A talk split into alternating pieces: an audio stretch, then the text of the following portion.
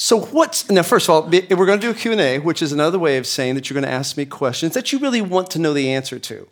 Uh, not just things that you don't really want the answer to, but something that's really important.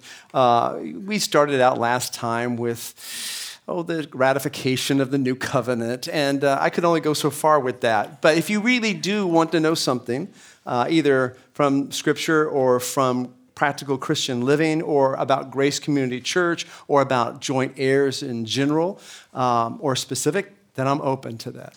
So, first of all, how is everyone? Okay? Yeah. Better than me, right? yeah. Well, that's good. Doesn't, isn't it helpful to know that you're doing better than the. Anyway. Um, uh, if you were here last Sunday night, Pastor John did a, a really great uh, q&a which i will not try to duplicate because his first answer was all of our time uh, for the whole entire time which is very helpful and it's very deep but um, one thing we were talking about i met with some of the leaders this uh, last friday and we were just talking about how really sometimes q&a is very helpful because we get to see where your heart is. What are the things that concern you versus uh, what, are the, what are the next view, verses in the text that i'm preaching? And by the way no one has sent me anything about what you want me to preach next so that's why there's still a delay. Uh, but so it's your fault it's not mine. Just kidding.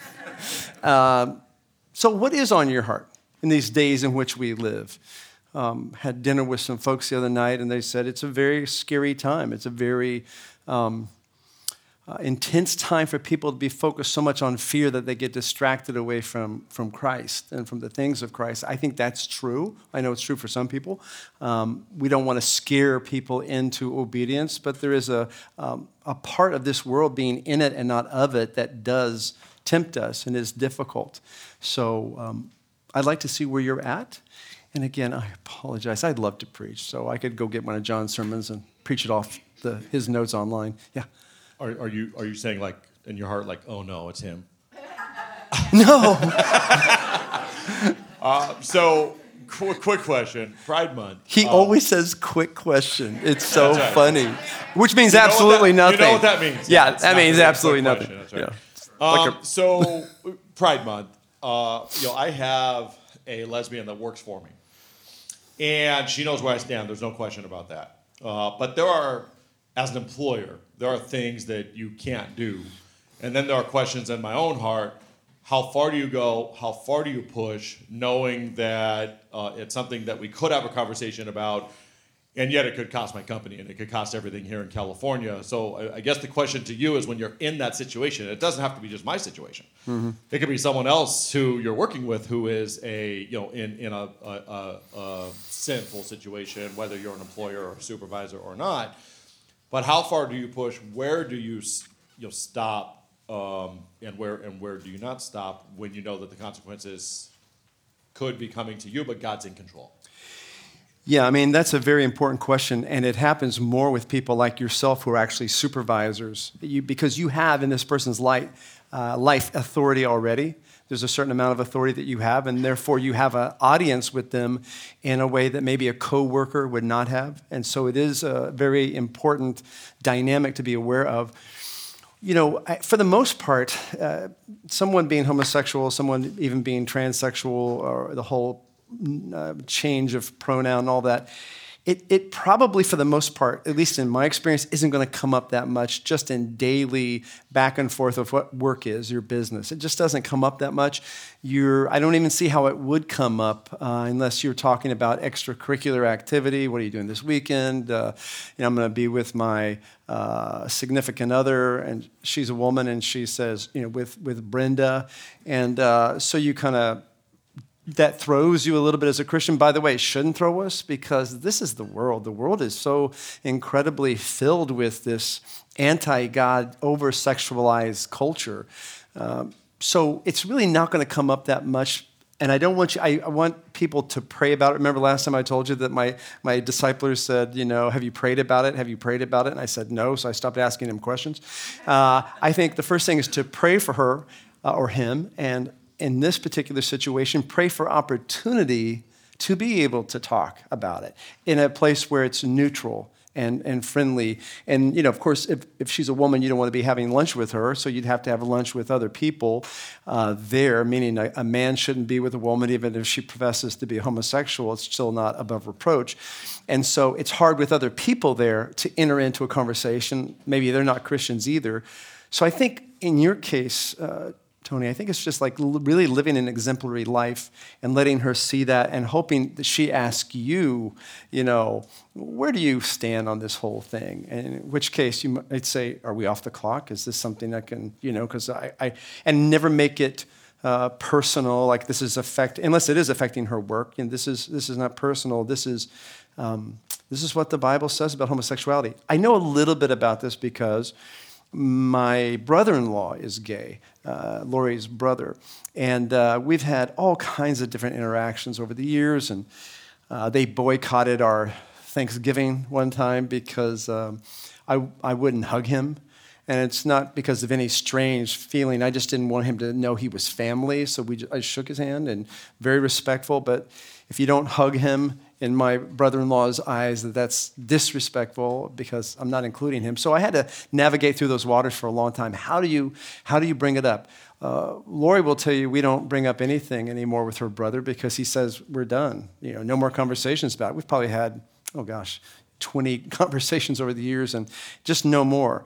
So um, I, you know, when there's people, for instance, at the acting studio that I also teach at, shock, um, that I'm shocked more than anybody else, um, that, that, that their I deal with homosexuality, I deal with can I play a man's part even though I'm a woman, can I play a woman's part even though I'm a man type of thing. And I think you just have to, I don't mean to be skirting the issue, but I think you just have to, you know, almost on a need to know basis only, you share what you need to share. You share it when it seems appropriate to share it. Um, I've shared the gospel and things uh, at times where I got, you know, called into the office for it, type of thing. Um, one time I told some actors, I said, uh, I'm going to cut some of these bad words out of the scene so you don't have to say that. And they're going, why? I go, well, it's, it's good for me and it's good for your soul. And uh, good for my soul. And they went to the office and said, what's he talking about? It's good for my soul. And so I got dinged on that one, had to get a conference, you know, got my hand slapped. Um, but um, that's pretty mild, you know, so sorry I couldn't go deeper than that. I think the main thing is we sometimes think that we need to evangelize. I, look, the world that we live in is you're just around the people you're around. So you don't really get outside your own zone. So if you're at work all the time, well, those are the people you minister to. So you think God must have put those people in my life for a reason. And so you feel delinquent if you're not allowing yourself to, to share the gospel. But you know, as you guys may or may not know, you've been called to work and to bring glory to God in the excellence of your work. That's your goal. And in the meantime, if something does open up, if a door does open up for you, uh, to walk through every door that's open, every single one that's open to, you, where they seem receptive, where they're truly curious. Um, I don't think I've ever had anybody come to me ever and say, do you think the fact that I'm a homosexual is wrong? I've never had anybody do that. So I don't see that happening. Uh, but I do sit there and through just little pieces of information over the week, uh, trying to put together even maybe an invitation to come to church here. Um, but you have to be you have to be not cautious because we don't care about HR. We don't really that's not our thing. We want to be respectful of the law. But I think eh, I want to be more respectful to what it is I've been called to do, which is to honor the Lord in your business as you do. And hopefully, as it says in 1 Peter, that they see the hope you have. And by seeing the hope you have, they ask you, why do you have this kind of hope? And that's where the gospel comes into play. Okay. Does that make sense, everybody? Would anybody argue that? Good. Okay. I know it wasn't the ratification of the uh, New Testament, but still. So, yeah. This is Gary. Gary used to play football, so he's quick. On his feet, yeah, yeah. Good morning, Tom. Good morning, Charles. Can you just reiterate the sovereignty of God? Our pastor did that during a time when all of the uh, attack was coming against the church and standing strong on that. And mm. the sovereignty of God, based upon how you are secure for being in Christ and kept in Christ. So if we are foreknown before the foundations of the earth, if we are then predestined, and we are called and answer that call, as we are being sanctified and we see everything that is going on in the world and we hear the things that are going on in the world, to be mindful of the Word of God being true and sure and God's sovereignty for His children. I didn't hear the question. Can you, Did you hear a question? I didn't hear the question. Okay. can you, can you reiterate the sovereignty of God, how secure we are? You know, it's interesting. I was. I've got it. Uh, I sorry, I didn't hear the question. Um, you know, I was thinking about this the other day too. Just what does it mean? And I think we use the word sovereignty so much here at Grace Church that sometimes we might kind of um, go around it without really thinking deeply about what that means. And in other words, God is in control. And that God is in control of every aspect of life is very mind boggling. Then you have this whole idea of providence and how providence and his sovereignty work and are intertwined together. It's very, it's very mind expanding to try to focus on the fact that God is in control of everything that happens, both evil and both good. He is not the author of evil, but he allows what takes place in life to take place in life. And that when you see that the grand goal of God is his own glory and bringing his sons and daughters to, to salvation and ultimately to heaven, uh, when you see how he works those intricate kind of the tentacles of everything in life together through providence and also know that he's the one that is sovereign over that meaning he's in full control it is both um, reassuring because as you think about it you realize that though your life may not be what you want it to be, or life may not be um, go, going in the right direction, quote unquote, that you still can rest in the fact that God is sovereign over it all. Real quick, there's a, there's a verse one time I was um, struggling in my own heart just about uh, the way things work out in life. Uh, you know, um, the way that um, what I was seeing in, in my life and my family's life and, and the direction it was going as not being the one that I thought perhaps is where I wanted it to go. And it says here in Proverbs 16 the plans of the heart belong to man, but the answer of the tongue is from Yahweh. And you go, okay, that's interesting. Let me, let me think about that. So even though what I say is one thing, but Yahweh is the one that produces the answer. And listen to this the king's heart, this is Proverbs 21. The king's heart is like channels of water in the hand of Yahweh. He turns it wherever he pleases. Now, think about this with me. The king's heart is like channels of water. So the king, the one in authority, uh, you might even uh, go to President Biden, if you will. Uh, his heart is like a channel of water in the hand of Yahweh, and he makes it and allows it to go whichever way he wants. That's total his sovereignty over everything.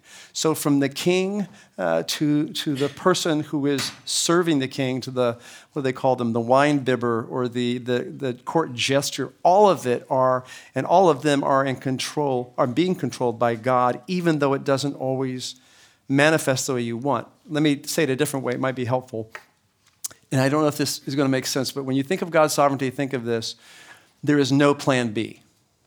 There's no plan B with God. Now that's kind of, you know, and even with your, you know, current situation, Charles, and how we prayed for your health, you know, you know there's no plan B. It was always going to be this way. There was never going to be a chance where, um, like, like if, if you let me if I can explain this. If I if I look back on my life and I start to question this or that or why did it happen, I should not do that because this was always going to happen in this way. What I don't know at this point is the fork in the road of my own life. I don't know what the next moment is. I don't know what door I'm supposed to walk through, as I said earlier.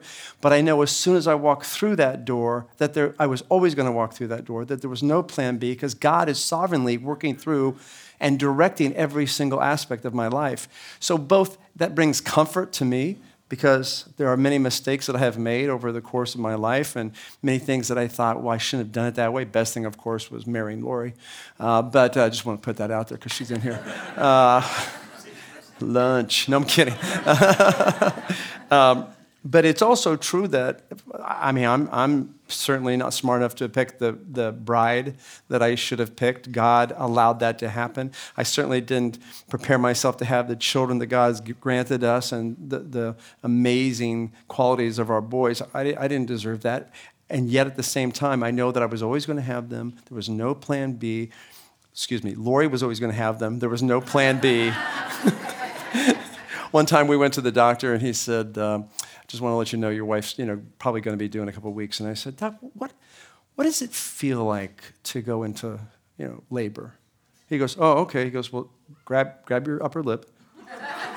I said, yeah. He goes, Now pull it over your head. I said, Got it, got it. anyway, um, how did that come up with sovereignty? So it, it, it, but, but it has to do with this. Hopefully, that has comfort that as, as bad as things could be and as good as things could be, and no matter what your circumstances are, you're at the fork of the road this morning. You can either choose the left or the right, but as soon as you do, pick whatever path you're on, you're going to know that actually that was God's predetermined plan for you. And now there was no plan B. You were always going to take that route. And now be wise and prayerful as you move. At least that's how I think of it. I don't know why. It's so funny. I was thinking the other day, why do we always use sovereignty when really it's just God's in control? That, I mean, just to be super clear, God's in control of my health, of my lack of health, of my, uh, my fortune, my lack of fortune. You know, all of that's in the Creator's hands. And He's greater than us. Couldn't that be used as a crutch for not being responsible? Well, it could be. And this is interesting. Um, you know, the same, the same idea of sovereignty, uh, to go back to you, Anthony, even though you didn't speak with a microphone, uh, is, uh, uh but that's okay, I should know, is uh, it goes back to evangelism, right? So, God's sovereignty and evangelism. So, if God is sovereign, and he is in control of who's going to get saved and who's not going to get saved and all of that, um, then why should I evangelize? Because he's already got them he's already got somebody who's going to preach the gospel to this person. And so and the question of that is that's true but i don't rest in that. It's almost as if they say we talked about this last time remember about um, um, you know living out uh, through our lives god's providence where was I going with that? Is that in your evangelism, there I am still compelled and, and required to evangelize. That's why it's on your heart, even though you know if God's going to save this woman or bring her out of her homosexuality and grant her heaven, that that's not your responsibility, but that is something that you do feel the responsibility for, though it's going to be His sovereign working that makes it happen.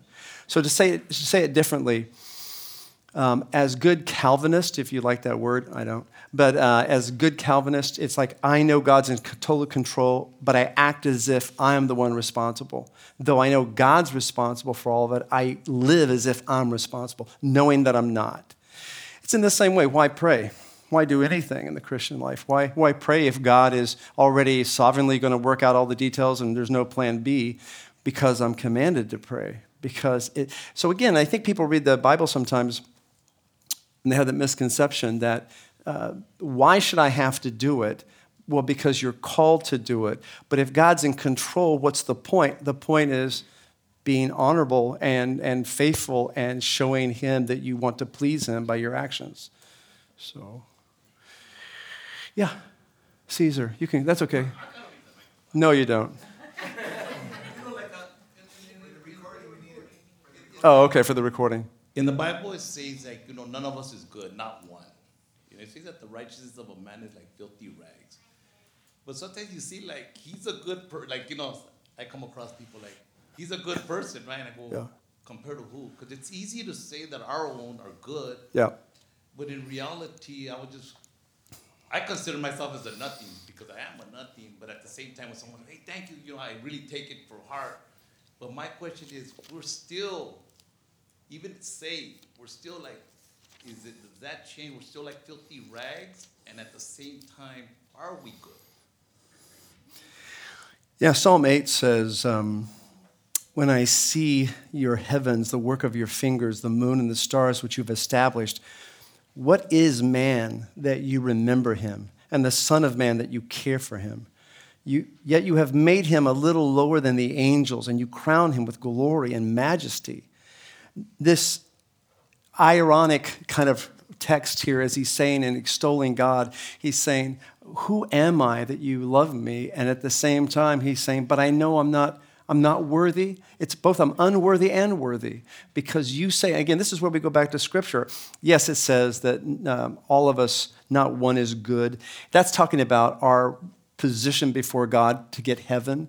Uh, we, we can't go before God and say we deserve anything. Like you said, our, Jeremiah says our, our good deeds are like filthy rags.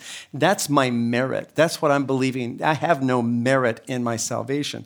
But in terms of good, um, you know, there are people that are kind, there are people that are loving, they don't know Christ. There are people um, who are sweet and have a disposition of just kind of a, a tender heartedness. They're just out there. And God, that's part of God's common grace. Uh, you know, He makes the rain fall on the wicked and the righteous. And so His common grace is just to sit there and say, even people who don't go to church, who, who don't even know the Lord, who might even reject the Lord, yet you might have a conversation with them um, in line as you're at the grocery store and just find them to be so pleasant and so interesting. You know, I remember one time Pastor John met with um, man named Guy Ritchie, who was a director, uh, was married to Madonna, and he had a chance to share the gospel with him. And it's always interesting when Pastor John, this guy's very, very, you know, very worldly, extremely worldly guy. And you'll ask John, you'll say, uh, Pastor John, what was he like? And he goes, I found him to be such a fascinating, interesting man. You know, he's not sitting there saying, you know, this is what I think we would think he would say is like, he's a pagan. Oh my goodness, he just like the clothes he wore and the cologne he had on, you know, or whatever. You know, but but John is, he sees through that. You can still be an interesting, kind, wonderful, person in your disposition and be lost, completely lost. And because maybe you are depending on your own goodness and your own sweetness, you know, by the way, I've answered letters before when people say, I've heard John say that, you know, he was a good guy, but not in a salvific way. I don't think anybody can be good. I don't think anybody can really love without Christ. I don't think anybody, and there is, there is a degree of truth to that you know, you can't fully love. You can't fully understand the love of God and give it to others unless God has granted that love in your heart first. But outside that, in a common grace way, in a common grace way, He has equipped people to be sometimes charming and sometimes cruel. Uh, but don't think that either one of those is addressing not one of us is good, not even one. That's in terms of our position to acquire our salvation. That's our justification. You can't gain that through your goodness. You have no goodness. You're filthy rags. But people still can be pleasant. By the way, don't let pleasantries surprise you when people do very horrible things because they can be very sweet and, and very loving, and then you find out they're just as wretched as anybody else. And maybe, maybe they hide it better, who knows. But um, it's not wrong to have friends that are not Christians, you know. But don't forget that they're not Christians. Yeah. Yeah. Oh, oh. He's in charge of the mic. In God's mercy, grace, and holiness, he hates sinners and loves them at the same time. Mm-hmm. How can you simplify this paradox? Maybe, is it right? yeah, yeah. How can so, you simplify this paradox to unbelievers? Say that last part again. How can you ex- explain this in simpler terms to unbelievers? That concept to unbelievers? Yeah. That you can be both. Well, I think when you are sharing or speaking of the gospel to people, that you you really want to go for the heart of the matter. And I think that the issue many times is we're afraid that if we say it too straightforward, to uh, what it's supposed to be, just this is the gospel, uh, you're a sinner, um, that it's unpalatable for people. But the truth is, uh, when you, and I've quoted this so many times, but 1 Timothy 2, when you, when you think about the Lord's bondservant being kind to all, you're kind to everyone. Uh, able to teach, that's talking about a skill. Patient when wronged. So kind and patient. With gentleness, here's the key with gentleness, letting them know that they are in the snare of the devil. With, but it's with gentleness, uh, uh, explaining the gospel to those people who, even who were opposing you. So I think, and I don't think people talk about this enough, tone and the way you speak and the way that you present yourself is just as important as the, the words that you're using. So, for instance, I could sit there and say, I don't think you're going to heaven, you know, but they don't hear, you know, you're going to hell. They hear me saying they're going like, I'm, I'm perplexed. I don't know because I can't tell by your confession whether you're a believer or not. Sometimes the tone and the way that you say things can help people. Um, but the second thing is, I wouldn't explain things that were too radically um, difficult for me to understand. I wouldn't, you know, you mentioned last time we spoke about. Um, about God's free or free will in man. And by the way, I didn't answer that, so let me answer one more thing about your, your free will. Uh, we don't have free will, just so you know. Now, people go, well, I can do whatever I want. Isn't that free will? No, we, we are, we're slaves, either to unrighteousness or righteousness, right? So we're, we're free in our unrighteousness to be more unrighteous. We have, if that's freedom, but, but you're either a slave spiritually to unrighteousness or to God. And so we really don't have free will. Is That's more of a psychological or a philosophical kind of concept. But anyway, going back to your, you've got these big, deep questions. These are great. You know, uh, you, know, you know what I like about it is, you're trying to reconcile something that I don't think anybody in the history of the church has been able to reconcile. But you're supposed to grapple with those things. You know, Pastor John had the same thing on Sunday night. It was the guy who was speaking um, in my row asked a question, and I sure enough knew this is this comes up every single Q and A. How can and it was the same way that you phrase it for the most part. How can you have a God who is um, you know, righteous and, and working out our salvation with, with fear and trembling, or we are working out our salvation with fear and trembling. How can that be true and at the same time this be true? And those, those paradoxes, or I would call it seeming paradoxes, are just something that you learn to live with the tension of, never doubting but just living with the tension, as John MacArthur said the other night, if I was God and I, if I could understood the, understand this, then I'd be God, and I'm not God, so I'm kind of comforted that I can't understand it. Because you can't pull out one component from another. Um, so evangelism, that seems like a, a, big question, you know, for people. Do you have opportunities to evangelize? Um, are you making opportunities to evangelize, you know? Shelly Ann? Question is sometimes you have people in your life. Um, some are believers, some are not. Hopefully, we have people, right? Some are believers, some are not believers. And I have a friend that I've known her for, I want to say about 15 years. And I share the gospel. And she said to me when her mother was dying, the, her last words were, Everything in the Bible is true. Hmm. And she died. And this friend um, she's not a believer, but it always seems such a challenge to me to share the gospel. We begin, and then she goes, she veers off to a different topic, and then yep. we start again, and she veers off. Um, so my question is, with someone like that, as a Christian, do we continue to pursue them, or is is it that God has certain people that evangelize to to whom He's called them to evangelize? Does that make sense? Yeah, well, both are true. Yeah, you need to continue as long as God's give you an open door. And there are those that are called uh, to evangelism in a, in a, sense that they have a, an understanding and a predisposition toward being able to communicate those truths that are kind of their giftedness. But you know, I don't think I, I, it's interesting this, to hear this. I think we can't give up on people.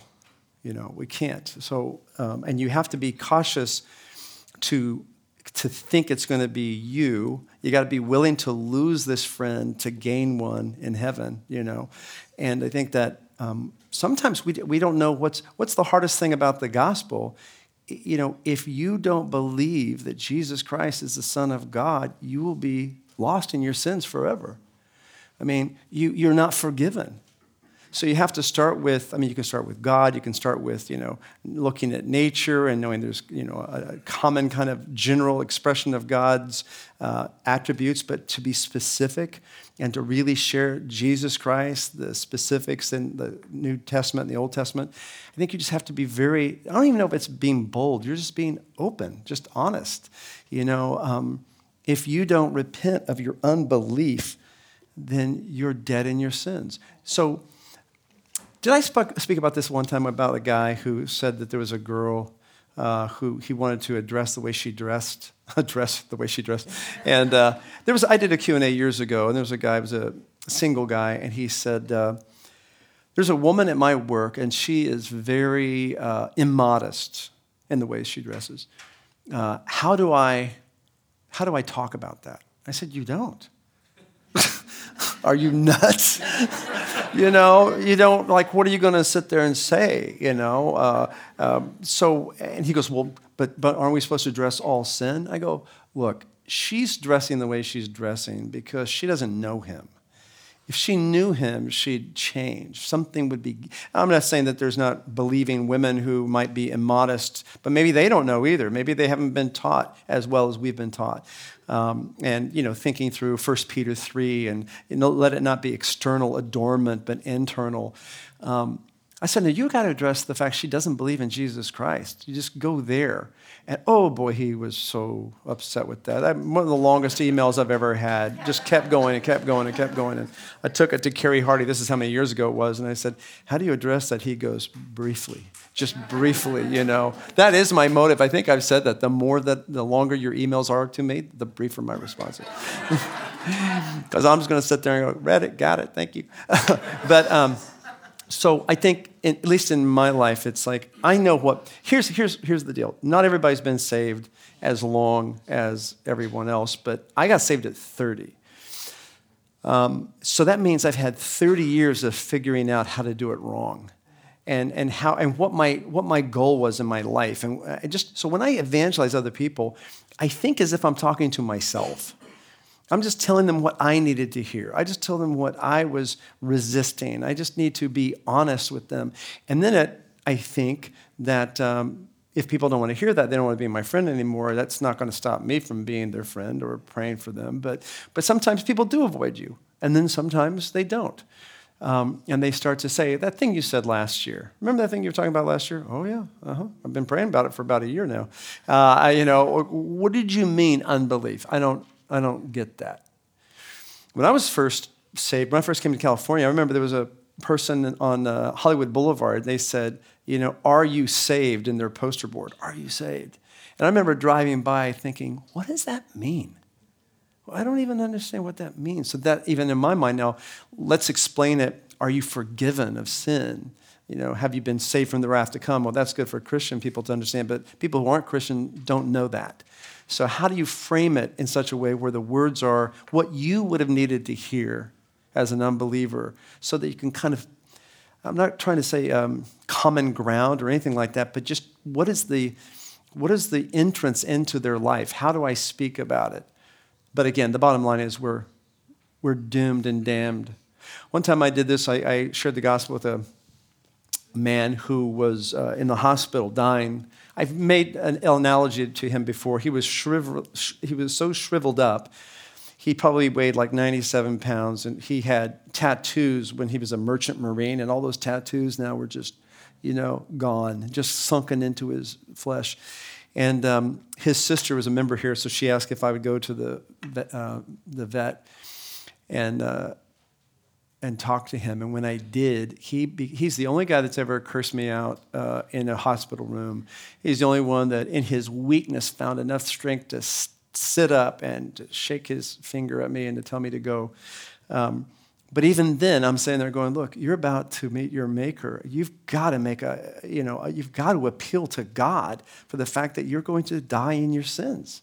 And so this is the moment. And no, people don't like that, but did you like the gospel when you first heard it? Hey, Ray. Did you, did Yeah, when you first heard it, it wasn't like, you know, this breath of fresh air. To me, it was like stranglehold.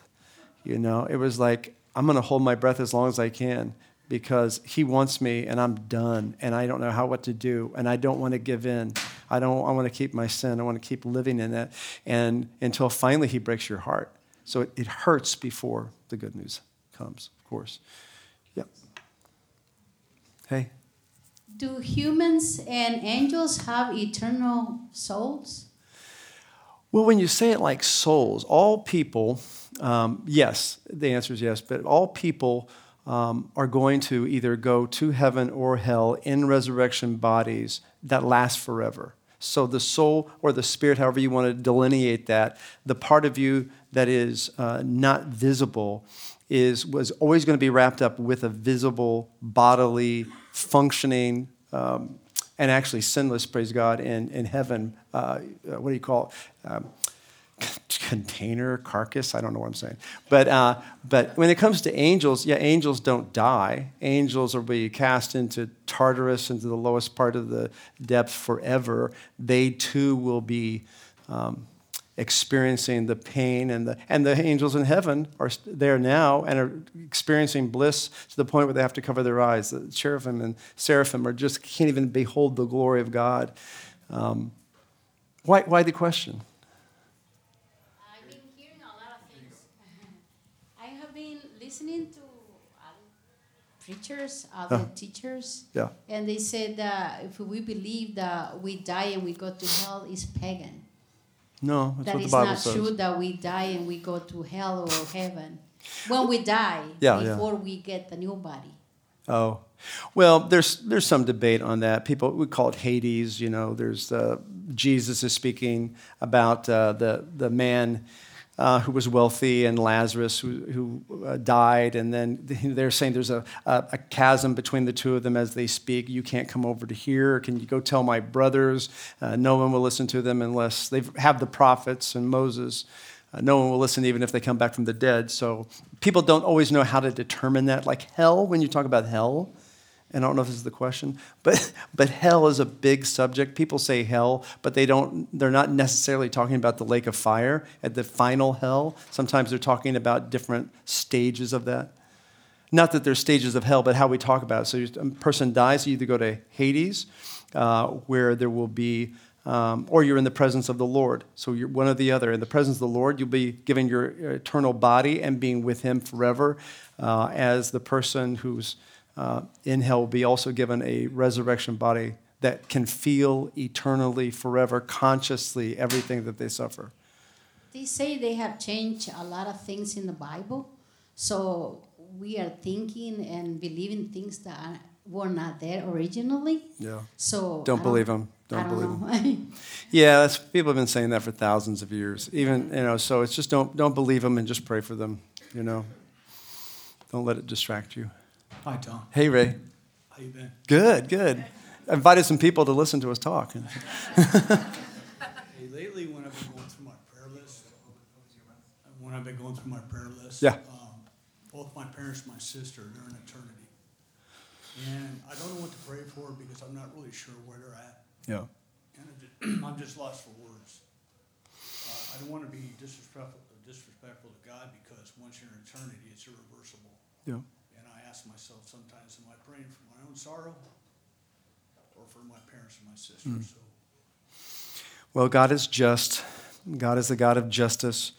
Um, you know, I, I think of my mom and dad, um, and I say things sometimes to them out loud, not realizing that they can't hear me. And so I pray to the Father, tell my mom and dad that I love them uh, you know, tell them I'm thinking about them, if it's your will, if that's even on the radar. But to me, I miss them, and I want you to please let them know that I miss them.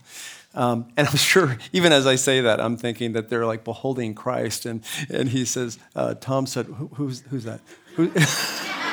you know, the whole time. You know, he said he misses you. Yeah, okay, what? Thank you, Lord. Did you? You know, I mean, they don't even, you know, they'll think about me when they see me again, but I think they're beholding and and blissful. Now, if you don't know your parents' spiritual situation exactly, again, I just pray to the Lord saying, Lord, I, I don't know, but I know you hold my life in your hand, and I don't know what the next thing for me to think or, or to feel is, but I trust you and I trust you to where they're at and I trust you with my uh, eternity. I trust you with everything. And I can't pray for something to be reversed because you know we die and then comes the judgment. So there already been that choice has already been made uh, by your parents. But I think we just keep thanking God, and and I do think that there's fear involved with that. You know, the the fear of it is, you know, damnation is real and eternal, and you don't know, like the people in Matthew 7, Lord, Lord, did we not prophesy in your name? And you don't know that you're damned until you're damned. Uh, so you, that's why it takes introspection and it takes a lot of evaluating your faith, just like what Pastor John was preaching today. Um, just even just aligning your life up with what it is that you see in the Scripture, and then uh, having that heart uh, homework on yourself. Really look at yourself. And, and if you find assurance in your heart and you know that you belong to Him and He belongs to you, then you can rejoice and just trust that that same God who's made a provision for you is the same God that's over your parents' eternal destiny and everyone's eternal destiny. So, one time years ago, not to segue, but um, there was a gal here with her husband and family, and um, they had a uh, really close relationship with the family who in Simi Valley, uh, who actually got a divorce, and the man that they were real good friends with, spent summer vacations with, uh, decided he was just going to go and, and kill his children and kill himself. And that's what happened. And here they are thinking the whole time that, you know, he was saved, church goer, the whole thing. And, um, and th- even thinking about the children. And they were just so perplexed, so perplexed. And I, again, had to go back to, you know, like Charles said, God is sovereign. You know, he doesn't make any mistakes. He knows our hearts. It's, it's now time for us to look at not that tragedy, but our own lives. Where are we before God? So, yeah, that's pretty shocking stuff. Yeah. Oh, sorry, sorry. We have a couple Okay, okay, yeah, let's do this. Test, test, test. Oh, it's Phil. I could tell by the test, test, test. Um, okay, with the word faith, um, like in Hebrews 11 1, how it says, Now faith is the assurance of things hoped for, the conviction of things not seen. Yeah. That pistis faith.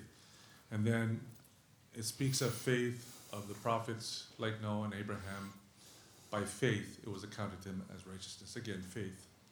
Every time I read the word and I study the word on faith, I always see the description of faith as a description or a profession. Um, my question is Is the existence of faith or the faith itself contingent on being actualized by an action? Or does faith in, in and of itself exist? Is it a tangible, if I can use the word tangible? Um, in the spiritual sense. Does that make sense? no. Uh, um, so, so. So is this a tangible, intangible? Um, I think it's a tangible, or intangible that becomes tangible. But no. Yeah. Faith. Right. Um, itself, it, it, it's like, let's talk about evil and good. The, is one contingent's existence, is it dependent on the other? I don't think so. The absence of God is evil, but God exists, right? So, does faith in and of itself exist because it says it's actualized? I, I've always said that faith is actualized by works. So, you can only see faith through works. Show me your faith, I'll show you my works. Mm-hmm.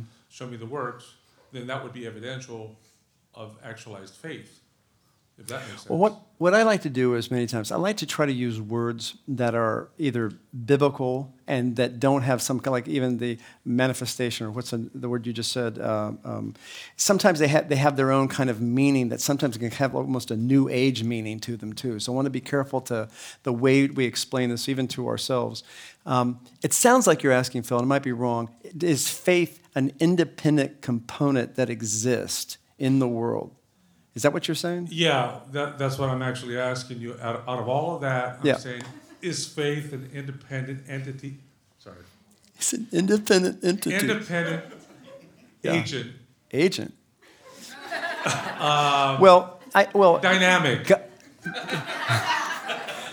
God grants. Okay, is faith, faith. itself. God grant.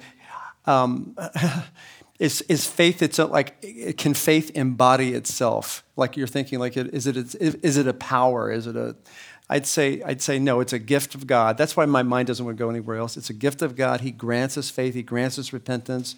It manifests or it shows itself in our works. Yes I mean that's what James right. says. So that's what I was asking but still is faith itself it's not a separate entity or something that is actualized in our works. Is it just just leave it at that? It's a gift and it manifests itself in our works. Is that it? Yeah, I mean, you you express your love for God, your faith in Christ in your actions, and as you see those actions manifesting more and more, like Ephesians 4 tells us, that you can tell that you are uh, going to, you're created for the good works that are being produced out of your faith. Grant, God grants us faith, and then God demands uh, our works because they're interconnected. But I think what you're saying, and maybe I'm wrong, and I will move on, is, is faith its like own kind of uh, uh, manifestation orbiting through the universe. That's what it seems like. And the answer would be no. It's a, it's a gift of God. God grants it. Okay, because yeah, he because he, when Hebrews 11.1 1 says it's assurance, its conviction, dependence, its reliance, everything. Yeah. Just leave it at that? I think you have to because I think you can start to speak in such ways, and this is not just you, but a lot of people can start to start to speak in ways that aren't. Um, and I'm not talking about you specifically here, but aren't biblical in the terminology. One time, a guy gave me uh, his testimony, and um, I, I couldn't tell if he was a Christian. And I said, "Can you can you go read the book of John a bunch of times and then come back and explain to me your testimony in terms that are contained in the book of John. Can you do that for me? Because I want to hear biblical terminology as you're helping me understand where you where you stand. And um, that's how I kind of needed it. I wanted to hear it. Like, what would you say? I believe in the, the Word uh, made flesh. Yes, I believe uh, my, my faith is in the, the Lord Jesus Christ and His redemption. I just want to hear words like that if I can, because that helps me to know that you know. And if you don't know those words, then, um, then that's my job too, is helping you understand how to express that. I don't know if that helped at all. I did the best I could. Entity, I'm not sure. Yeah, yeah, yeah. Yeah, yeah, yeah. Okay. Hey, visitors. Hey. Um, so this is more like a Grace Community Church organizational like policy question. Okay.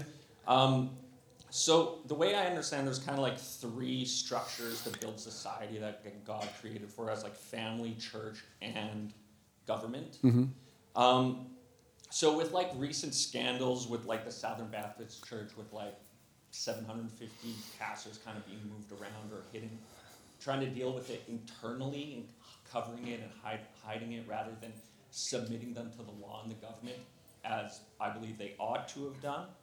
Um, I guess what I'm wondering is, as I've gotten older, I've started to realize like it seems like churches often try to deal with things internally hmm. rather than when things are happening in secret, mm-hmm. kind of submitting them to the law. I'm just wondering, like, what are Grace Community Church's policies for people, you know, who like work with women and children here, even because I don't even know what they are. Mm-hmm. And if anything ever comes up, like, what's the church's policies for dealing with that? Rather, you know, just for protecting the individuals right. who may be vulnerable, rather than protecting the organization. Right.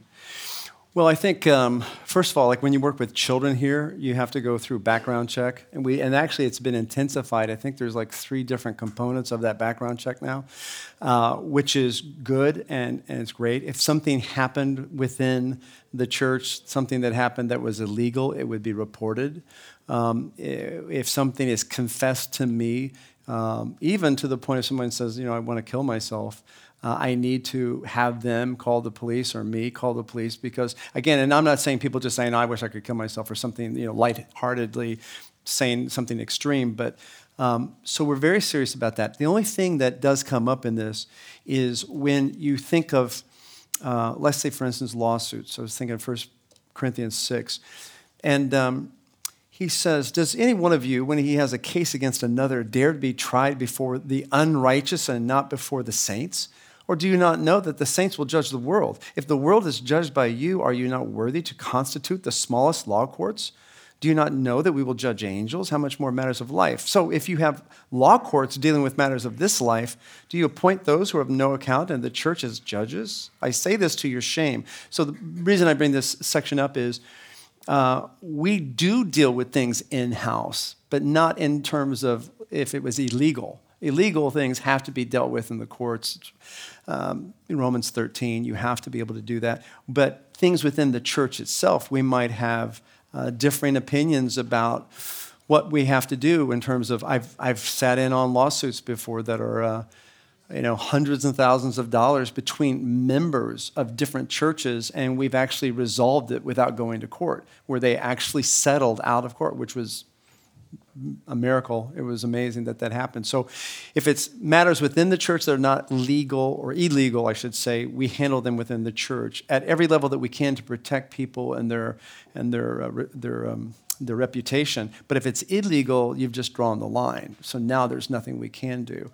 And again, we have to know to be able to enforce. Sometimes um, there will be people, and you, you, we've actually had a guy here one time. He was caught stealing, and so we, he was um, disciplined for that. He seemed repentant, quote unquote, but he still uh, had stolen this thing, and, and we didn't. You can't. How can you tell? But we didn't know until later that he actually, that was just the first of many things with this man's life, which manifested even in, um, you know, being with children and wanting to be with children. So he was no longer allowed here or to be here. We've done that many times. We've had people who have been acknowledged as um, sexual deviants that we had to have just you can't be with children you can't do this and now actually we just walk you off the campus because you can, can't be here so does that kind of answer the question you're asking or so um, if it's illegal you have to deal with it um, but there are some things for instance and delicate issues within families that it's not really about some, oh gosh how do i say this? Sometimes certain people can frame their situation as such where they make it seem as if a crime has been committed when the truth is you have to sort that out between people and through conversation and through question and answer figuring out exactly what did happen. But if it was seen as being illegal or sinful sinfully illegal uh, i'm thinking of uh, a woman being hit I'm thinking of uh, children being abused. That has to be reported. Oh, that makes sense. Yeah, yeah. It is for me. You guys can go if you want, but this is, you know, I always feel bad. I can always tell when people start turning their head that maybe it's time for me to stop talking because they're looking for the clock behind. And I know they have a watch on their hand, so I don't know why they're looking like that. So it's obviously a signal to me, you know? yeah, no one's going like that. Everybody's like, what, what time is it? Oh, you know? Do we? You want two more? If you, just one more, and then everybody can go. I know this is horrible because I said you can go. Now I'm telling you, you got to stay. You don't have to do that. Yes. Uh, and then I'll answer yours privately too.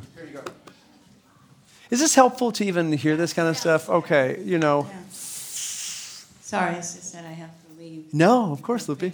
Yeah. To take photos. Well, anyway, um, this is a really um, it's a very important question right now because we have um, a loved one in our family right now that's in hospice.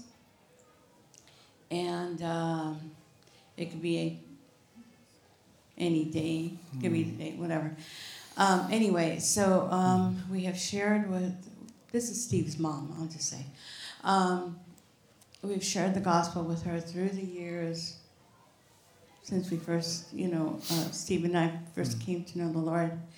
And um, she rejected it, rejected him, rejected the gospel over and over and over. And um, even up to like three years ago, she's 100 years old. Um, up, up to three years ago, it was the handout. I'm okay. I don't like. I don't want to hear. Okay, so now that um, she's not cognitively there, they say. Mm-hmm. Um, she's in and out, unconscious, kind of. Um,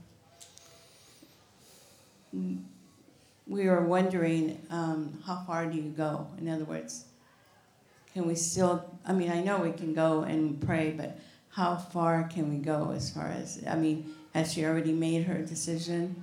Is it too late? Is I mean, I know only God knows, but that's something we're wrestling with Yeah, right now. yeah. Well, I mean, again, they say, they say, doctors say that hearing is the last thing that goes, you know. So people who are in coma can hear you. Uh, people who are uh, seemingly not present in the room, there still is a likelihood that they can hear. So to me, I mean, when does, when does God allow that judgment to be final? At what point do they become irreversible? And I think as long as their heart is beating, uh, that there's there's opportunity for the gospel to be shared and to be told. And, you know, like you said, it goes from this, I think of my own in laws, uh, where it's not this anymore, it's more like this. And as time is going, I don't know if it's because of their age or because of the fact they realize that, you know, death is sooner now than ever before, um, that they need to be hearing even more the truth. So, what I would do is, um, this, I mean, what else can you do but share? What else can you do but continue on? And the time is short. And I wouldn't want anybody giving up on me. But, um, but I'm just saying also, I don't think you give up on her if you don't have opportunities to daily be there with her. I think that, are, is she in your home right now? No, the hospice there. So um, I would be again, and I say this all the time, I'd be prayerful, more prayerful than usual, and I would sit there and ask the Lord to help uh, her to hear the gospel, to receive uh, the truth, to come to an understanding, and to repent, if God would grant it, and that if you could be used as that device of, or that means of communicating the gospel, that'd be wonderful. But one thing I am getting from this brief time that we had together is evangelism is much more on your minds than I thought, which is good. Uh, now I've got to do an evangelism series. Uh, so maybe that's, but I think it is really, really true. We're starting to get back with our families a little bit more, people starting to converse a little bit more with one another. And now, yeah, the time is short. People are thinking about uh, the ultimate. So I hope that helps, but don't give up on her. Yeah, don't give up on anybody. Last but not least. Hi, Pastor Tom. Hey. Um, maybe a counseling question? Yeah. Um, so I have a few um, women friends who are Christian believers. They're active in ministry and, and they're in the season of singleness. Mm. Um, I was wondering, how can I, as, a, as their friend, be an encouragement to them if, let's say, they have um, confessed that they battle with loneliness in this season? That's really important. Um, you know, I was a singles pastor for three years uh, with the Guild, which was older singles. Um, as soon as I said singles, everybody left. I don't know what happened. But no, no, that's okay. That's okay. Oh, this has to do with singles. That's not me. So, uh, so um, loneliness is real. No, someone told me one time, no one ever is lying to you when they say they're lonely because it's just real. Um, I think the main thing is it's very difficult. And, I, and if you, guys, if you guys have to leave, you can leave. But there's a very de- delicate kind of combination and um, philosophy of dating at Grace Community Church that's not written down anywhere, uh, but it's been kind of copied and pasted for many, many decades. And with young women, or even with older women, the issue is always how do you let yourself be known without being pushy? Or feeling like you're trying to, you know, take the responsibility of leadership that the man should take in terms of initiation. How do you do that? And so most of the guys at at Grace Church, except for my sons. No, I'm kidding. most of the guys, most of the guys are just really not initiative oriented. They, they, they, they don't take the initiative to they're so scared that if you know I ask you out for a cup of coffee that you're going to think I'm going to marry you and it's just it's and literally you know it's like you want a cup of coffee? I'm not ready yet. You know like you're not ready for coffee? I'm not ready for what the implication in coffee is. What to wake up? I don't understand. So you know so and that really is how it is and so some of these poor dear gals that are just so marriageable if that's a word they're so marriageable that um, it just kind of breaks your heart a little bit some of these guys don't just like i mean try. If you like her, it's so funny. Real quick, it's so funny. You know, like because I pursued acting for all these years, and it's like it's like a headshot. The casting director has a headshot, but that's only what you look like. They don't know you yet. They have to actually have you come in and do a reading to know anything about you. So so much dating is just like a headshot. You see this headshot of the person, you go like, it's like Samson. She looks good to me. And, you know, and you kind of go, but that's all you've got. So, how do you get to know the person? And I think the only way to get to know them is, of course, best case scenario through Bible study, through coming here to church, through in groups, allowing yourself to be, you know, how do I know that I even like this person? So, but to do that, there's a certain level of um, fear that happens. So how do you? That's okay. That's okay. Come on over here. And uh, uh, uh, single.